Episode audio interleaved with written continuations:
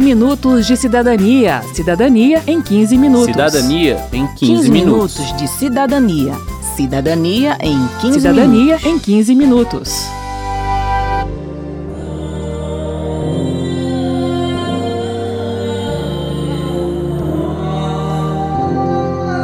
Todos os seres humanos nascem livres e iguais em dignidade e direitos. São dotados de razão e consciência e devem agir em relação uns aos outros com espírito de fraternidade.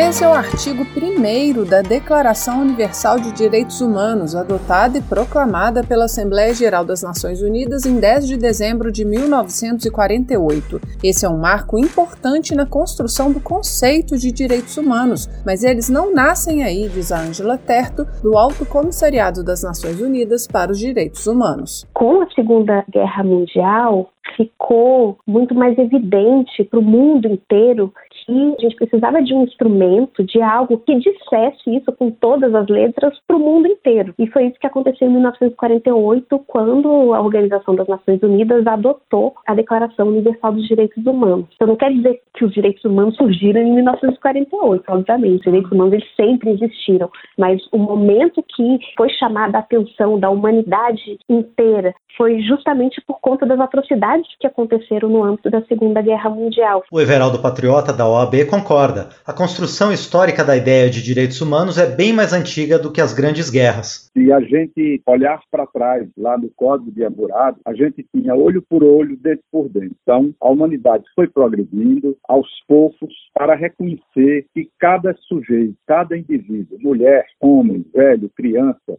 de qualquer etnia, de qualquer forma de pensar, de amar, de qualquer origem, de qualquer localidade, ele era uma pessoa sujeita de dignidade, portadora de dignidade. Daí nós começamos a trajetória dos direitos humanos. E aqui começa o 15 Minutos de Cidadania. Eu sou Verônica Lima. E eu sou Márcio Aquilissardi. Todo ser humano tem direito à vida, à liberdade e à segurança pessoal. Todo ser humano tem direito ao trabalho, à livre escolha de emprego, a condições justas e favoráveis de trabalho e à proteção contra o desemprego.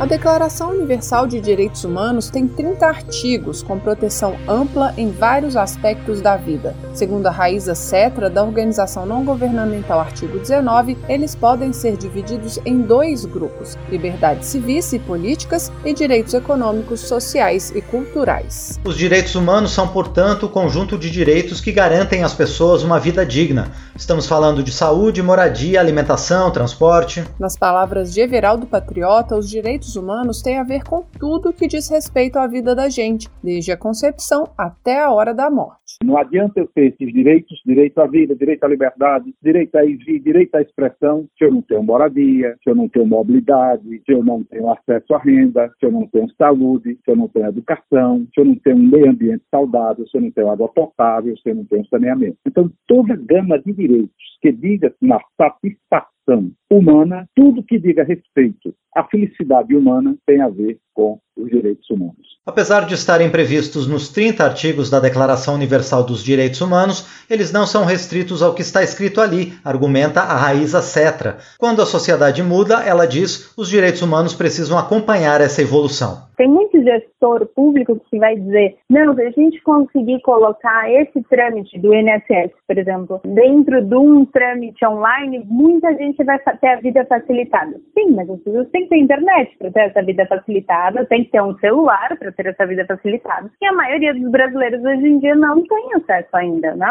Então, você não pode avançar no universo digital sem garantir que o direito dessas pessoas que não têm internet seja vulnerado. Liberdade de expressão e acesso à informação estão previstos no artigo 19 da Declaração. Daí o nome da ONG que a Raíza representa. O acesso à informação, diz ela, é um direito que, quando não respeitado, prejudica o exercício de outros direitos. Quando a gente vai se fechando e vai ficando só uma narrativa, como a, a narrativa predominante, a sociedade perde muito na sua capacidade de reivindicação. Se eu não sei exatamente o que está acontecendo em relação à vacinação como sociedade, como eu vou reivindicar, por exemplo, que tal categoria tenha lugar na fila? Né? Se essa fila não está clara, não está pública, né? a gente diz que acesso à informação é essencial para o direito de participação. Senão, você não participa bem informado do debate público, então você acaba sendo levado pela maioria. Já a liberdade de expressão é um bom exemplo de outra característica dos direitos humanos. Eles são universais, mas não são absolutos. Exato, os direitos humanos têm limites.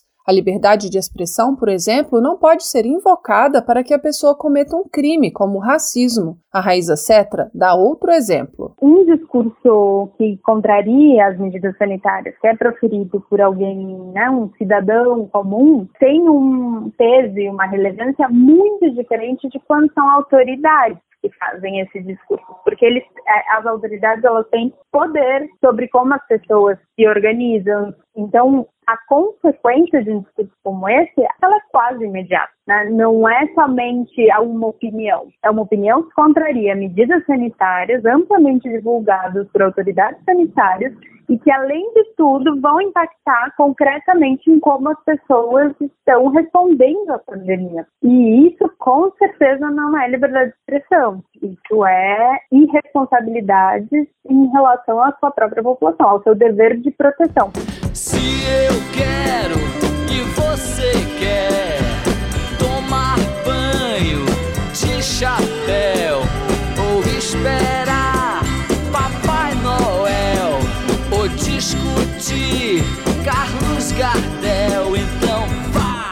mais um caso de limite aos direitos humanos é o da pessoa condenada por cometer um crime. Ela pode ser presa, ou seja, ter sua liberdade de ir e vir limitada, mas esses limites devem estar previstos em lei. Para que uma pessoa seja presa, portanto, ela precisa passar por um processo judicial que prove a sua culpa, com ampla oportunidade de defesa. Para cada crime existe uma pena, que pode ser sim a restrição de um direito, como a liberdade de ir e vir mas tanto antes quanto depois da condenação, a pessoa que comete o crime preserva seus outros direitos, como o de acesso à justiça e o de não ser torturado na prisão, por exemplo, como explica Angela Terto, do Alto Comissariado das Nações Unidas para os Direitos Humanos. É reconhecer, quando a gente impõe uma pena, os limites dessa pena também, o que, que ela está atingindo. Então, vou dar um exemplo de uma pessoa hoje que cometeu um furto e acabou sendo presa. Então, ela está ali cumprindo a pena dela e o que está limitado é o seu direito de ir e vir. Essa é a punição que ela está tendo, é o que a sociedade decidiu. Agora, ela está ali, ela continua tendo direito à alimentação, continua tendo direito à saúde, ou seja, para ela sobreviver, porque afinal a pena também tem um objetivo, né, de recuperar aquela pessoa para que ela aprenda e não cometa novamente aquele delito. O Everaldo Patriota da OAB lembra ainda que o direito à justiça e à ampla defesa está também na Constituição. O mais crapuloso dos criminosos, o mais hediondo dos criminosos, ele precisa de uma defesa plena para legitimar a imputação, a condenação que lhe será imposta. O Estado tem a obrigação de investigar, o Ministério Público de ofertar uma denúncia, o juiz de lançar uma pena. Mas isso tudo só estará legitimado se as provas obtidas contra ele forem provas lícitas, o juiz for natural e ele tiver exercido a ampla defesa.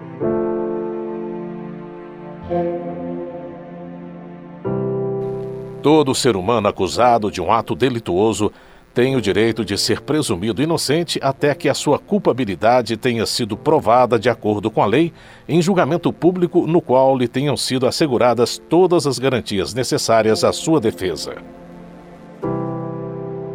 Ninguém será submetido a tortura, nem a tratamento ou castigo cruel, desumano ou degradante. Travesti Dandara dos Santos é espancada e assassinada a tiros em Fortaleza. Ativista Lindolfo Cosmasqui, de 25 anos, é encontrado carbonizado em um município do Paraná. A expectativa de vida das pessoas trans no Brasil é de apenas 35 anos. Essas informações, divulgadas em audiências públicas na Câmara dos Deputados, contrastam com as previsões da Declaração da ONU. Segundo a Associação Nacional de Travestis e Transsexuais, ANTRA, o Brasil naturalizou o processo de marginalização e aniquilação das pessoas trans. Segundo dados da associação, em 2020 houve um recorde de assassinatos de travestis e mulheres trans, chegando a 175 casos e a morte é o golpe final após uma série de violações anteriores, como a violência política. Ainda segundo a ANTRA, uma em cada quatro pessoas trans eleitas em 2020 sofreram violência política grave, como ameaça de morte. As agressões alcançam também as pessoas à sua volta, como assessores e familiares. Para a secretária de Articulação Política da ANTRA, Bruna Benevides, essa situação revela o desrespeito a outro direito humano, o direito à participação política. Embora o Brasil seja um dos países que mais assassina defensores dos direitos humanos e um dos que tem os maiores índices de violência política, até hoje não existe em nenhuma Câmara qualquer tipo de projeto que pense a proteção dos parlamentares. Até porque as medidas mais emergenciais que estão sendo propostas, todas as retiram da vida pública. E isso vai no sentido oposto ao cargo para os quais elas foram eleitas, como, por exemplo, a sugestão de que elas entrem em programas de proteção à testemunha. Então, quer dizer, essa pessoa vai entrar no anonimato. Existe um projeto institucionalizado para o enfraquecimento da possibilidade de entrada de outros agentes, agentes que estão nesse processo histórico de luta por direitos básicos ainda. O presidente da Comissão de Direitos Humanos e Minorias da Câmara, deputado Carlos Veras, do PT de Pernambuco, concorda que o governo não garante o direito de minorias sociais como negros, indígenas, mulheres e a comunidade LGBTQIA.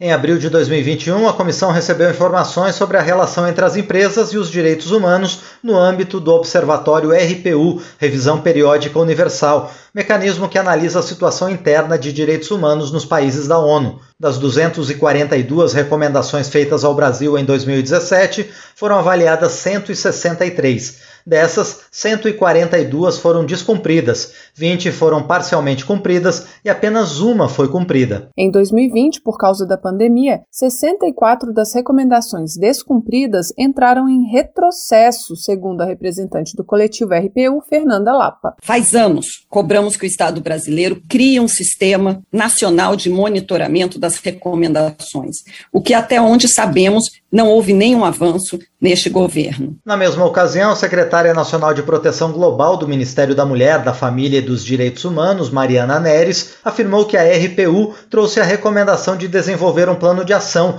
para evitar que projetos de desenvolvimento violem o direito das populações tradicionais e indígenas e causem danos ao meio ambiente. Ela afirmou ainda que o Ministério já trabalha com o Plano Nacional de Ação em Direitos Humanos e Empresas no Brasil, em sintonia com princípios de organizações internacionais. O debate envolve sete ministérios e o plano vai trazer diversas abordagens para tratar da responsabilidade solidária e compartilhada entre Estado, empresas e sociedade na defesa de direitos e no enfrentamento a Uma das iniciativas será regulamentar um decreto de 2018 que estabelece as diretrizes nacionais sobre empresas e direitos humanos. A designação de um comitê onde nós possamos, de fato, trazer o compromisso mais dialogado e construído junto com empresas, trabalhadores, sociedade civil e academia, as universidades. A partir daí, então, detalhar a regulamentação desse decreto por meio de uma portaria, onde a gente venha estruturar o processo de, elaboração do plano,